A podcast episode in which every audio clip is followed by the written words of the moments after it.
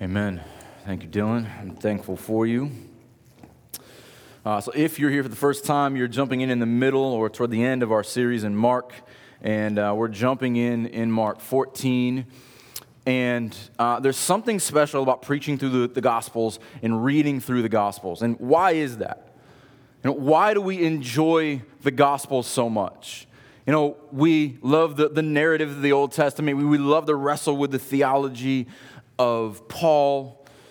But there's something sweet and personal about the view of our Savior in his life and in his ministry, his humanity and his, and his deity on, on display because we learn from him, but more importantly, we learn to love him.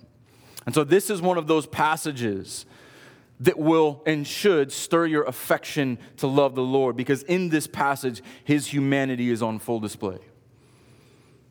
The depths and the authenticity of his humanity is evident here. And in his sinless perfection, we are in awe of his example in prayer. And so we're going to look at this morning him teaching us the what, the when, the where, the how, and the why of prayer. All of these things we see in Jesus' practice. And there's a couple things in here that are going to be difficult to interpret and have confounded scholars throughout the ages. Um, but what we need to take away from this text is simple and plain and is edifying for his body. Because we're going to look at his human example, but more importantly, the weight of his work for us, so that we may have confidence in him. So, without further ado, I'm going to begin reading in uh, verse 32 of chapter 14. Got a lot of ground to cover, so we are going to get moving.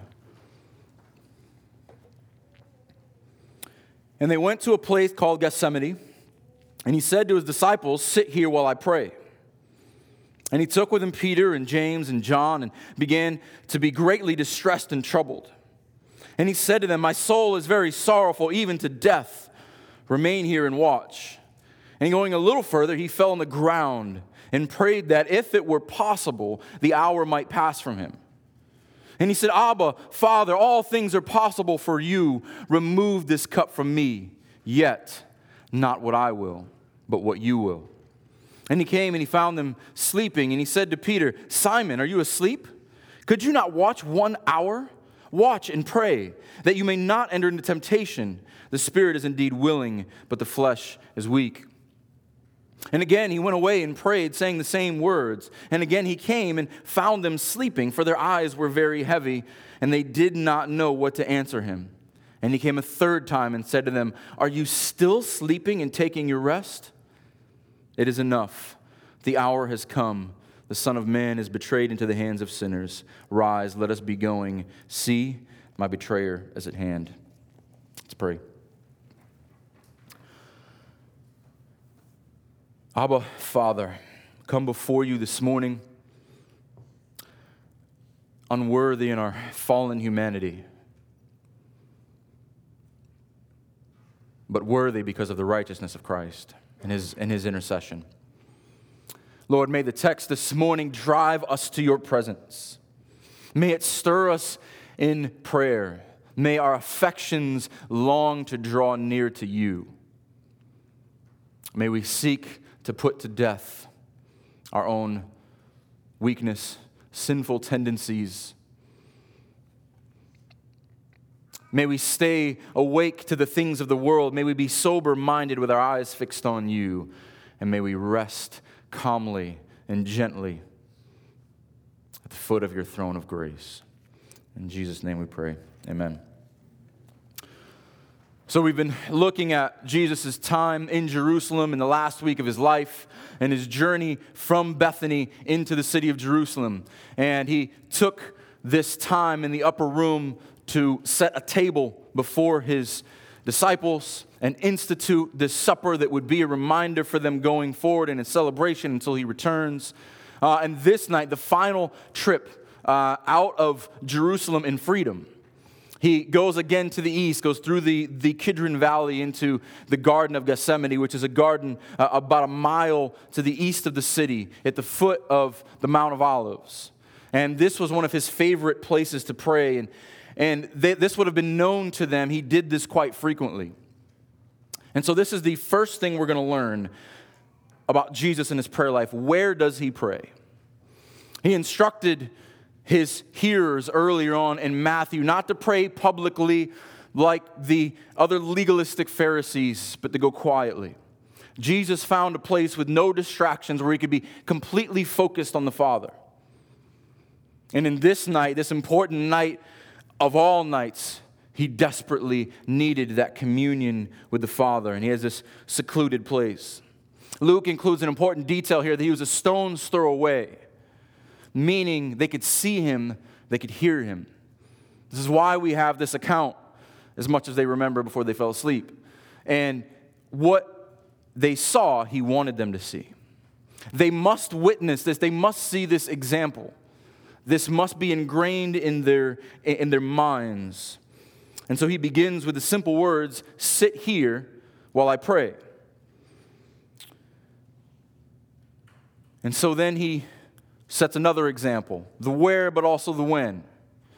Jesus knows that this is a night and a 24 hour period where he will be afflicted like no other, and no one since or before has ever been afflicted. Sit and pray. And so, this example of prayer before and during great and difficult things. I don't want us to miss this because for us, if we're honest, our prayer life is usually reactionary, right? It's usually we try first in our own strength. If you try and succeed and you keep trying again, then you go to prayer.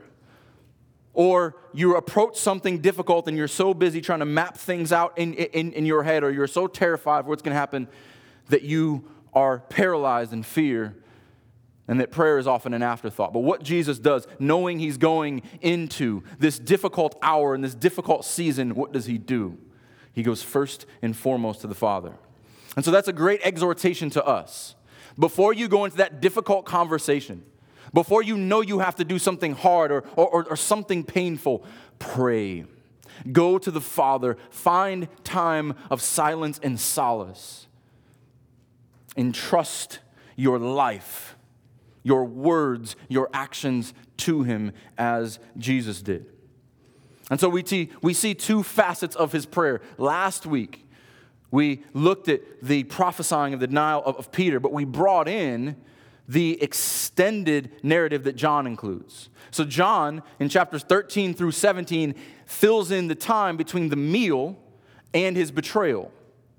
And in this time, we see Jesus' great high priestly prayer in John 17. Jesus prays out loud in front of them. First, he prays for his disciples, he intercedes for them. Goes to the Father that the Father may be glorified through the Son and that the disciples may be united in them both as they are united. He prays for his disciples first. But now, once he has done that, he submits himself to the Father in spirit before he will submit himself in flesh. And so when he goes into the garden, he, he goes off to pray. He doesn't go by himself. He takes the, the three likely characters, the three amigos here. He took Peter, James, and John. And they should be the loyal companions, the sons of thunder. And Peter, uh, the impulsive wonder. You know, these guys were his inner circle, and he invested in them. And they were zealous, and they would become great pillars of the church after his resurrection. But in this time, they leave much to be desired. So when he brings them, notice the language here, and began to be greatly distressed and troubled. He doesn't tell them, they witness it. These are two strong words in the Greek. Um, greatly distressed. This is a psychological word. Um, this is to be amazed or to be terrified and alarmed. The second one, troubled, it's an emotional word. It means to be agitated or anxious. There is a psychological and an emotional component to Jesus, and they are witnessing it. It is, it is on his very countenance. So when he says the words to support it, my soul is very sorrowful in verse 34, it is evident. Soul in the Hebrew and in the Greek conception is, is, is life. your very being. He is burdened with grief. I am encompassed with sorrow. And it made me think about our time in Jonah. You know, and we talk about this, this prayer of Jonah. If anyone else prayed this, this prayer would be a model prayer. But there are so many parallels. The, the, the waves and, and the billows that Jonah experienced, the, the, the depth and the weight of his own depravity. Imagine the depth and the weight of all of our depravity. This is why he is so sorrowful, even unto death. Not like Jonah, who wants to die because things are not going his way, but Jesus, who is sorrowful and willing to die. This is what he's telling them. And this is one of many examples of his humility, excuse me, his humility in his humanity. This text displays his humanity because he's like us. Every one of us in this room knows what it feels like to be burdened. Every one of us in this room knows what it feels like to be distressed or troubled or sorrowful. But here's where he's not like us perfectly, without sin. We have no concept of what it means to be, to be hurt, to be sorrowful, and not be afraid. We don't even have a category for that. This is the most intense affliction of spirit in all of Scripture. I want you to turn to Luke to see the intensity of it. In Luke's account, chapter 22, parallels John's, or excuse me, um, Mark's and uh, Matthew's, but he adds a couple other helpful details. I just want to look at two verses. Luke 22, verse 30, uh, 43 and 44.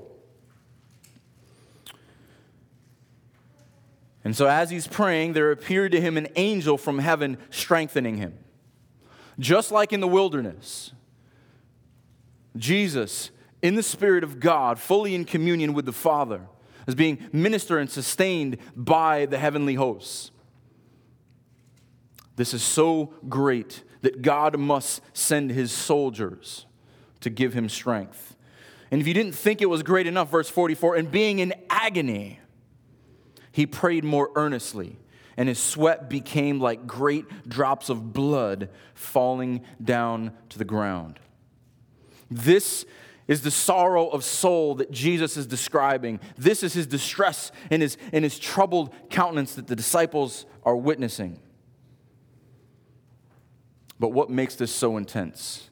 What is it that makes him pray and pray and pray again? And what is it that makes him sweat blood out of his forehead?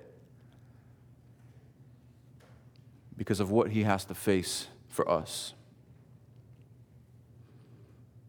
How often we forget, if you were in this room and you were in Christ, how often it's easy to go through our daily lives, go to our jobs, go to class, deal with our kids, and forget that the most troubling time in Jesus' life in the garden was looking at your sin in the face was preparing to take on the, the, the, the weight of your wretchedness. And he bled out of his forehead at the very thought of it. We know we're sinful, but we have no idea the depth of our sin until you see your Savior bleed out of his forehead. The gospel we take comfort in, but it is only a comfort, it is only good news because of the bad news. It is only good news that His blood is sufficient for our sins because our sins are so reprehensible and so dark and so heavy that He will soon fall to His face before the Father and ask, Is there any other way? The gospel is the good news that if you are in Christ, your sins, the sins of his people throughout all time in all ages, are borne by him on the cross. Never to be picked up again, never to be counted against you again. But in this moment, he is counting the cost of what will be placed on his humanity. Now, if you're guilty, if you're a criminal, you should expect to pay for your crimes, but nobody, Nobody walks up to the firing squad and says, I will take the penalty for somebody else's crimes. You have to live with you. I have to live with me. You know how hard your sins are to bear. Imagine bearing someone else's sins and doing it in pure holiness. We can't imagine. This is what Jesus is facing in his humanity. And what we'll see in the garden is that Jesus will suffer twice. He will bleed twice. Before bearing the physical and spiritual weight of our sins on the cross, he would first bear the emotional and psychological weight in the garden. Jesus knows what he has to do. Here, he is modeling what it means to be the suffering servant. Every passage in this section, we looked at the suffering servant a lot in chapter 13. We'll see it come up in chapter 14 and chapter 15. Really, if we're preaching the scriptures, we should all make our way back to uh, Isaiah 53 and the suffering servant. Uh, time won't permit me to go there this morning, but I want you to think about that imagery in which Isaiah prophesies.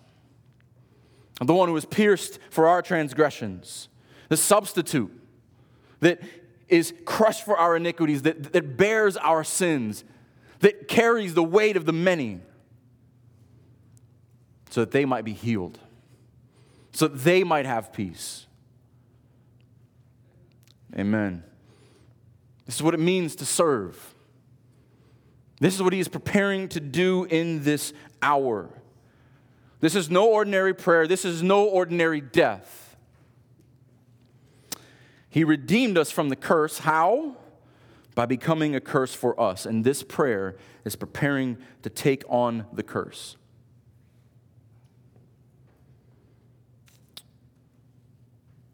For those of us here this morning, this is who we put our faith in. And if your faith is not in Him, the weight of your sin on Jesus, don't you dare think you can bear it on your own. Don't you dare think you can stand before him in your own works and your own goodness, because as we're going to see in a moment, the disciples couldn't even stay awake long enough for Jesus to pray for their sins, let alone account for their sins. This is why we must put our faith in Christ, because only he could bear the weight of our sin. Amen. And he gives them another simple command, one simple command sit. Easy enough? Remain here and watch. Also, a simple command. They had no idea what Jesus was going to do, they had no idea what was coming before them. Even though he had prophesied it many times, they still did not grasp it. How could they? But we do. We do because we know what comes next. We know what he was asking them to do to remain and be watchful. And because we know what comes next, there's a greater responsibility, but a greater encouragement. So, if you've been following the news, how is it that our brothers and sisters in Afghanistan right now, who are being forced from their homes, who are being threatened to be burned alive, whose daughters and wives are being hunted down to be tools for perversion and profit, how is it that they can still praise the Lord? How is it that they can pray? How is it that they can find comfort? How is it they can still trust in this Jesus who would allow these wicked men to hunt them down? Because the hardest thing you have ever endured is nothing, nothing compared to enduring the weight, the full weight of your sin. Because they know that Jesus has taken their wickedness and given him their righteousness. They have no fear of the one who can kill the body because they're in the hands of the one who can send to hell, but the one who has sanctified them for eternity.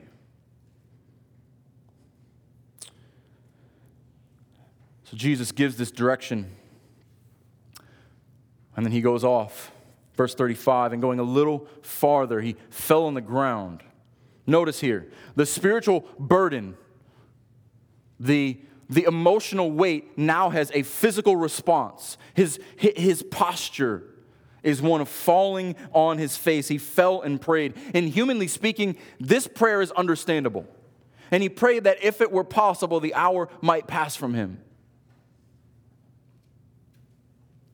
We are often too timid in our prayers. Jesus teaches us here that, that, that bold prayers, he knows how good his father is. He knows that his father listens.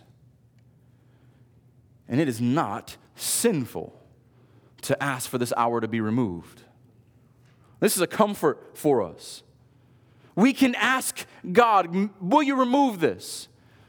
But here's the difference between Jesus and us Jesus knows that God is not obligated to follow our example, or excuse me, or to answer our requests. You can ask.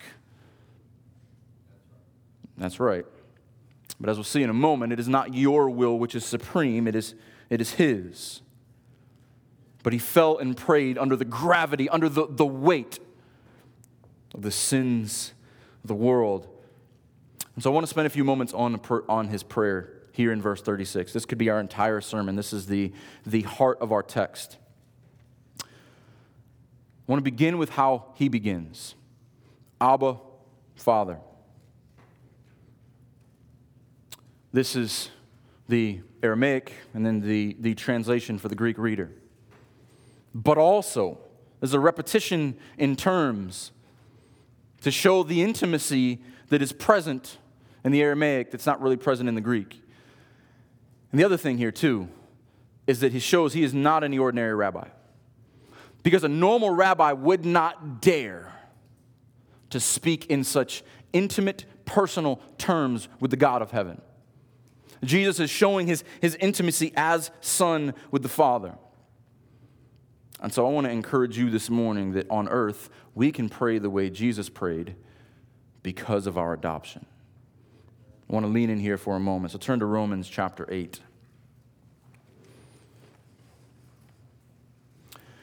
I want you to see all of the similarities between what Jesus models for us in the Garden of Gethsemane and what Paul exhorts believers to in chapter 8. The believers in chapter 8, these are the ones who will no longer face condemnation. These are the ones who are given the, the Spirit because of the righteousness of Christ. Here's what it means to be sons. Jesus directs us in prayer that now we have the privilege of if you are indeed in Christ. Picking up in verse 14 For all who are led by the Spirit of God are sons of God. There is no universal sonship. We are not all children of God. This is a privileged title that Jesus paid his life for. For you did not receive the spirit of slavery to fall back into fear. This is a man going before God. Jesus is not fearful in this moment, he is humble. There's a great difference. But you have received the spirit of adoptions of sons by whom we cry, Abba, Father. That's why it's important in Jesus' baptism that the Spirit descends on him, that his ministry is in full agreement with the Father and the Spirit. The total agreement of the Godhead. And if you are indeed in Christ, that same Spirit that came upon him in his baptism, that same Spirit in his humanity that cries out, Abba, Father, is within us and, and appeals to our Father as sons. This is important we are not approaching an angry God who is waiting for us to screw up. We are approaching a loving Father. So much so that He sends His Spirit to teach us how to pray, to pray in the same way that Jesus does the Spirit of adoption that takes you from orphans to the dinner table takes you from starvation to feasting. And the Spirit Himself bears witness with our spirit that we are children of God. How do we know that we are His? Because God Himself declares that we are His, because God Himself has changed our very nature. Our heart beats with new life, our minds are transformed. And in that, children, heirs, heirs of God, and fellow heirs with Christ, provided we suffer with him in order that we may be glorified with him. He suffered first in the garden, going before us, going to the cross. We are too comfortable right now, but it may not be that way for long. Our brothers in Afghanistan know what it means right now to suffer for Christ because they know what it means to be adopted and because they know they will one day be glorified. If you are in Christ and your confidence is in your adoption and your hope is in your glorification, you can suffer well. And Jesus introduces us to this in Mark. And he says, All things are possible for you. This is not a matter of ability. This is not because God can't deliver him. Jesus knows that, and we should know that. But he asks a straightforward question, even demands here remove this cup from me. The cup and the hour here synonymous. We, we have talked about that the, the cup of the wrath of God placed on his son. But this is hard for us. Because what is he really asking here? If we be honest with, with, ourselves, like we're having a bit of a mental disconnect. Because we just saw last week that he prophesied. It is God's will to strike the shepherd and to scatter the, the sheep. He just prophesied against this. Is he going to contradict himself now? He had been telling them for weeks now I'm going to go to Jerusalem. I'm going to be betrayed. They're going to kill me, but I'm going to rise again. How is it that Jesus can ask for this hour, to, this cup to be removed for something that he has been prophesying? I'll tell you, he's not changing his mind now. In his humanity, he asks, like we would, is there any other way? Teaching us that we can be honest with God. This is a faithful prayer, but yet, in our text, some of us ask the prayer and stop there. Remove this from me. God, take it away. Take it away. Take it away. Take it away. Take it away. You must keep reading. Yet, this is the more important part of the prayer not what I will, but what you will. Here's our example not just when to pray and where to pray and who we pray to, but how to pray. This is what is more this is what is important in all of this. How we pray in humility. Our Father, who art in heaven, thy kingdom come, thy will be done. This is how he taught us to pray. This is how he models it for them. Not my will, but yours. In humble submission. In the garden, he submits his will but on the hill he will submit his body in just a few hours. This shows us that he voluntarily lays down his life. No one takes it from him. The good shepherd lays down his life for the sheep, freely giving it before the Father. So I want you to see here there is no change, there is no second guessing in the eternal Son. But there is continued growth in Jesus, the Son of Man. Well, wait, what?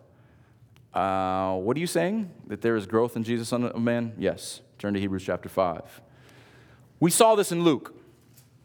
We saw that he grew in wisdom and in, in, in stature and in favor with man. But the writer of Hebrews brings all this together, and I want you to see the logical progression in Hebrews 5. And so when we think about learning, when we think about growing, don't think about it in our fallen sense. We think about learning as if I don't know something, I'm coming from a place of, of, of ignorance. I must be improved upon. It is not that way with Jesus. He does not need to be improved upon. But there is a, there is a, a type of growth that is unique to the Son of God. Hebrews chapter 5, pick up in verse 7. In the days of his flesh, referencing our very text here, Jesus offered up prayers and supplication with loud cries and tears. Don't you dare make Jesus indifferent and uncompassionate. With loud cries and tears. Who did he pray to? To him who was able to save him from death.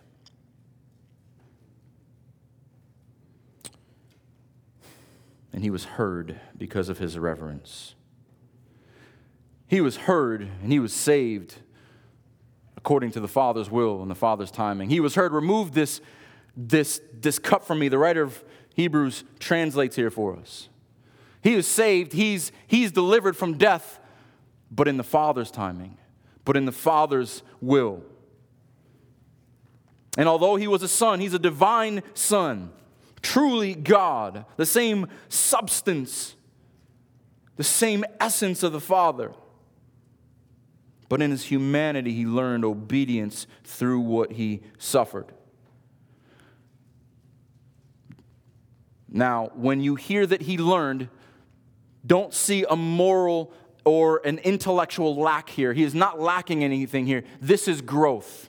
This is, this is him at, in his full humanity, growing in obedience, in submission. He is faithful to the end made perfect, complete, final, to the very end. He did everything that was required of him perfectly. Not one misstep, not one shortcoming. Human obedience to the end.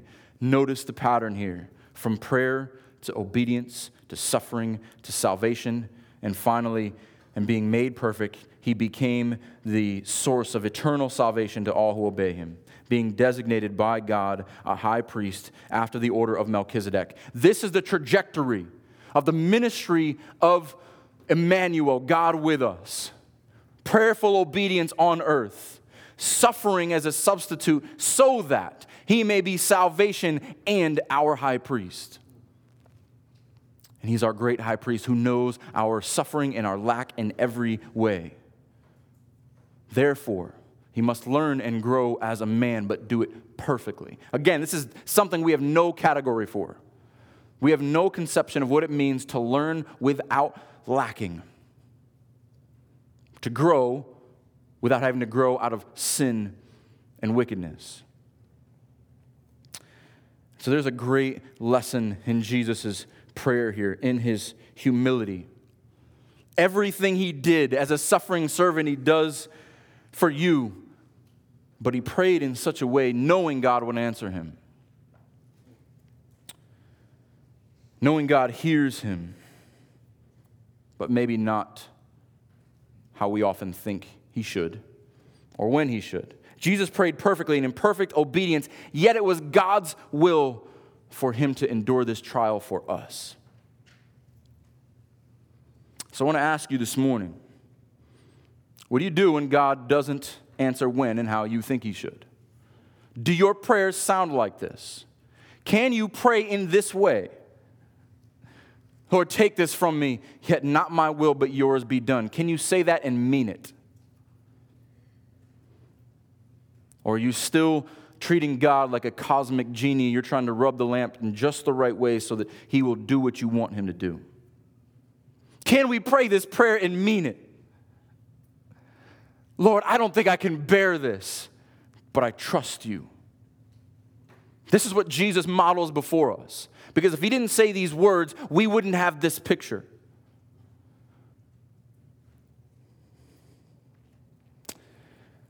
So I was struck by this last night, as often happens in you know, wrestling through text week to week. And uh, I want it to make perfect sense in my mind. And I've got an idea of where I want to go, and often an idea of, of what I think the focus of the text should be. And then there are many times, often on Saturday night, uh, where I am struggling because something's missing. Something is, something's just not connecting here. And I was struggling with this, this final section, and I'll tell you why in a moment. But I was confronted with this as I'm looking at the text, and I'm looking at my notes, and I'm looking at the text, and I'm looking at my notes, and looking at the text, and looking at my notes, and I realize I'm reading a text about prayer, and I need to close my notes and I need to pray. And it was in that time of submitting myself to the Lord where it hit me like a ton of bricks. You missed the point of this, this final section. So, initially, I'm looking at the weakness of the disciples, and we will talk about that. That's easy. if you know me, it, like to criticize something, that's second nature. I could preach that in my sleep. Um, I probably do. But I miss something greater. There's a supreme encouragement in this text, and I want you to see it in our, in our final moments. So, picking up in verse 37. And before we get to that encouragement, I want to walk through the text a little bit. So he came and he found them sleeping. Now, notice, uh, remember where we are. This is a long day. They are preparing for the, for, for the Passover. The animals are slaughtered. The meal is, is cooked. This, this meal was probably three to four hours as they're recounting all the details of the Exodus. And then he talks for another four chapters in John. We don't know if anything else was said. It is late at night, probably close to midnight, if not later. They are understandably tired. And so, knowing there are human limitations, we accept that. And so, I don't take it too personal when you fall asleep here. But at least they fell asleep at night, uh, not in the morning. So, the first thing I want you to see here the disciples are, are, are sleeping. So, if there's ever any temptation, like, like Dylan said earlier, can I be perfect for just one day?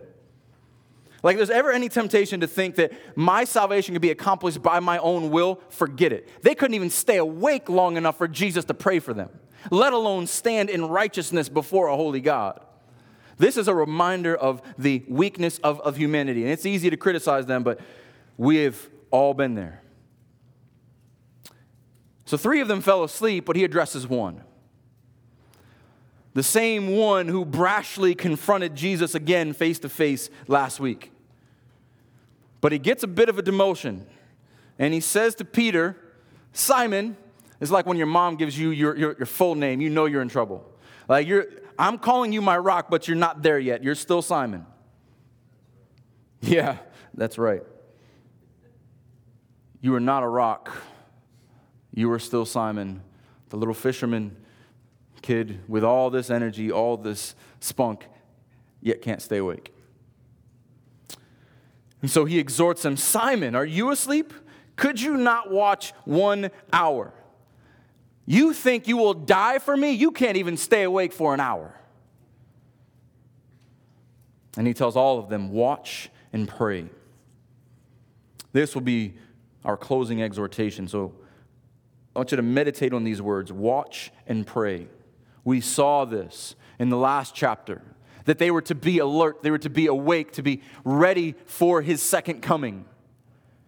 But do not separate it from prayer.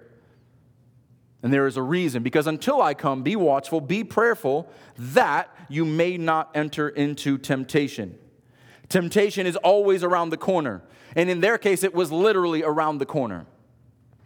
Because all of these soldiers were to show up with their swords, they were ready to take Jesus. And what would they do? They'd be tempted in just a moment, and we'll see in a couple weeks what they do. Watch and pray. Because temptation is always coming. But Jesus, in his graciousness and his patience, you can see him looking on them lovingly and saying, The spirit is indeed willing, but the flesh is weak.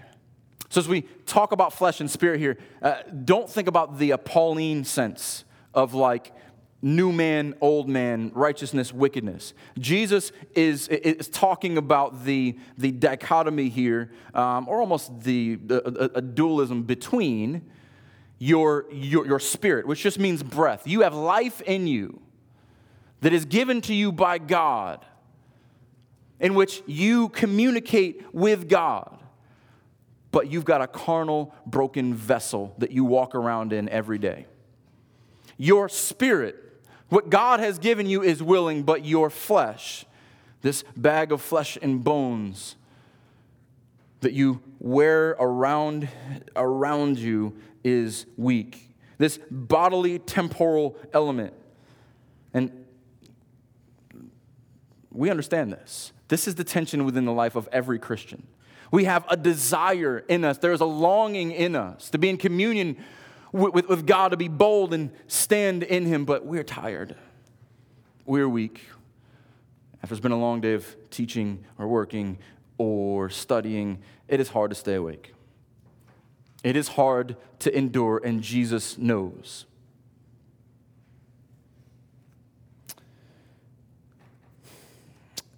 But praise God, we have the spirit of adoption within us who teaches us to cry out to the Father, who makes our flesh cry.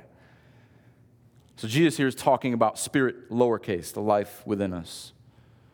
But we have the spirit uppercase, new life within us, that even in the failing of our flesh carries us on, speaks when we can't speak, teaches us when we are too dull to learn. And so this contrast continues between their weak flesh and his endurance. 39 and 40. And again he went away and prayed, saying the same words. And again he came back and found them sleeping, for their eyes were very heavy, and they did not know what to answer him. The heavy weight of Jesus' burden for their, for their own sins, and the weight of their heavy eyes after a big meal and a long day. Even in his humanity, he sets an example for us here. We are often helplessly weak and tired. It's amazing that the greater point here, the greater encouragement is that our Savior doesn't sleep. You know, he slept on the boat because there was nothing to fear on the Sea of Galilee. He knew that by his very the power of his breath he could calm the storm. But here, in the time when he needs to be awake, in the time when he needs to be alert and steadfast, he is. They sleep, but he does not. He perseveres, and think about this he will never sleep again. Our Savior will never sleep again. We read from Psalm 121 earlier. He who keeps you will never slumber nor sleep our Jesus, who did not sleep that night, who awakened in his communion with the Father, will never sleep, never slumber again. He is awake at all times, his humanity being perfected, being completed here on earth, is now awake and watchful and working at every moment. This is what I was missing when I was reading this, and I just want to criticize the disciples. I miss what was standing right in front of my face. Even when we fall asleep, even when we fall short, Jesus will not. And we can come before our high priest because he does not sleep, he does not cease to intercede. This is the beautiful encouragement of this. But we read this and we can either pick at the disciples or admit that we're like the disciples, like a bunch of lazy teenagers who don't want to get up on a Saturday morning. And here we are. You've been there? I have. Um, so during his time, he's awake. And the third time he comes back, verse 41, are you still sleeping and taking rest? It, Jesus is just, it's enough. The hour has come. Uh, scholars are just, they're confused on what it's enough means. Is it enough meaning I'm tired of coming back and asking you three times is enough? Uh, or I, I think it is probably more, it's enough. I have prayed, I have submitted my will. The time has come. His time of grief and submission is done and the man is at peace, and he knows what is coming. He says, The Son of Man is betrayed into the hands of sinners. Rise, let us be going. See, my betrayer is at hand. I want you to notice this, verse 42. This is not a reluctant, disobedient son. This shows the determining, determination and strength in the midst of his hour, in the midst of his cup. Rise, here it is he stands confidently, humbly before the Father, but boldly before wicked man. My betrayer is at hand, but it is the Father's will, it must be done. So, a couple points of application as we wind down here. For us, be watchful. We're like the three. We have been invited by Jesus to follow him to walk with him, to model him as our example, to put our faith in him. But how often do we fall asleep? How often do we miss the gravity of our calling? How often are we so tired from the day's events and all of the burdens of our life that we can't stay awake? Now, this is not a call to physical insomnia. This is a call to spiritual watchfulness. Watch and pray. Remember those words from earlier. So that you do not fall into temptation. This is what He has given you in His Spirit watchfulness and prayerfulness. You've got this very Spirit of truth who teaches you to discern the age and who, and who teaches you how to speak to the Father. So, first, watch. Do not be lulled to sleep by the ways of the world. Do not fall into comfort and laziness and think that you belong here. Do not find your identity in the things that give immediate comfort. We are always to be sober minded. We are always to have our eyes on the Savior because temptation is always at hand. And every one of us in this room knows when you are not watchful, when you get too comfort, comfortable, the enemy and your flesh is right there to war against your spirit. Number two, pray. I want to just recap what Jesus teaches us. The what of prayer. The what? It is beautiful communion and intimacy with our loving Father, coming before a personal God who listens, who saves, who delivers. When? Anytime. But especially before and during difficult times. Get your strength from Him, not yourself. Where? A place where you can limit distractions. You should and must be in the regular practice of being alone with your God allowing Him to be your focus, allowing your affections and your desires to be on Him. How? With a posture of humility. We can also have the intimacy and the directness that Jesus does, but be careful to be humble. Jesus, the Son of God, falls on his face before his Father and humbly says, Not my will, but our will, but your will be done. And who does he pray to? A gracious and loving Father with perfect will, perfect understanding, who he knows will deliver him even from the grave. And finally, why? Why do we pray? Not because God is some cosmic genie or because we are trying to earn his favor, but because we are beloved sons. We pray because of our adoption. Jesus died so that you could call him Abba. Call him Abba.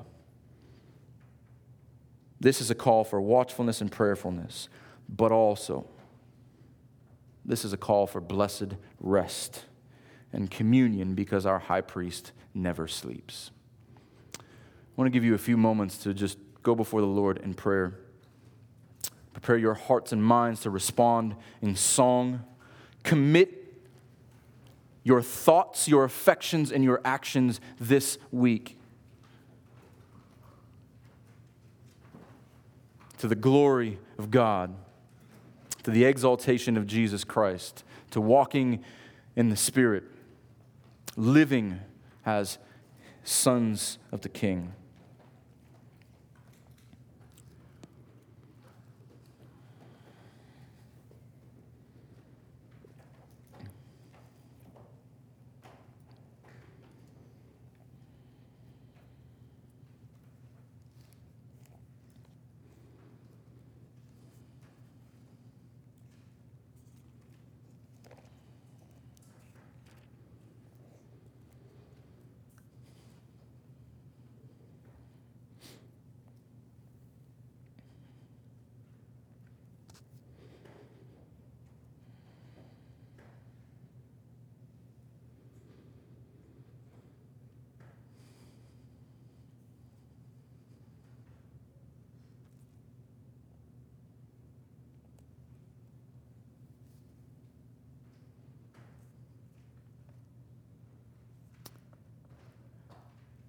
God and Father, we lift our eyes up to the hills from where our help comes. Our help comes from the Lord. You are maker of heaven and earth. You will not let our foot be moved. You who keeps us will not slumber. Behold, you who keeps the Israel of God will neither slumber nor sleep. We praise you as the immovable God, the immutable God, the impassible God.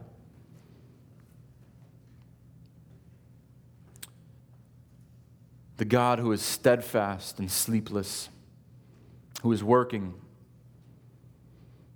does not need a Sabbath, but institutes a Sabbath to teach us to rest in you. May we read a text like this and learn to rest in you. May we not sleep spiritually,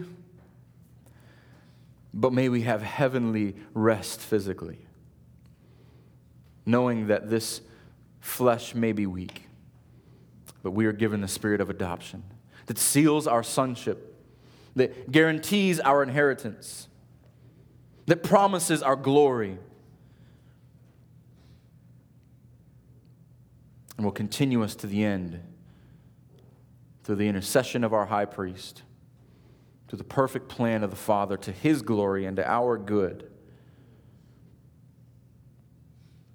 It is in Jesus' name we pray, the Good Shepherd, the suffering servant the sacrificial lamb, the great high priest, the great I am, the name above all names. May he be praised.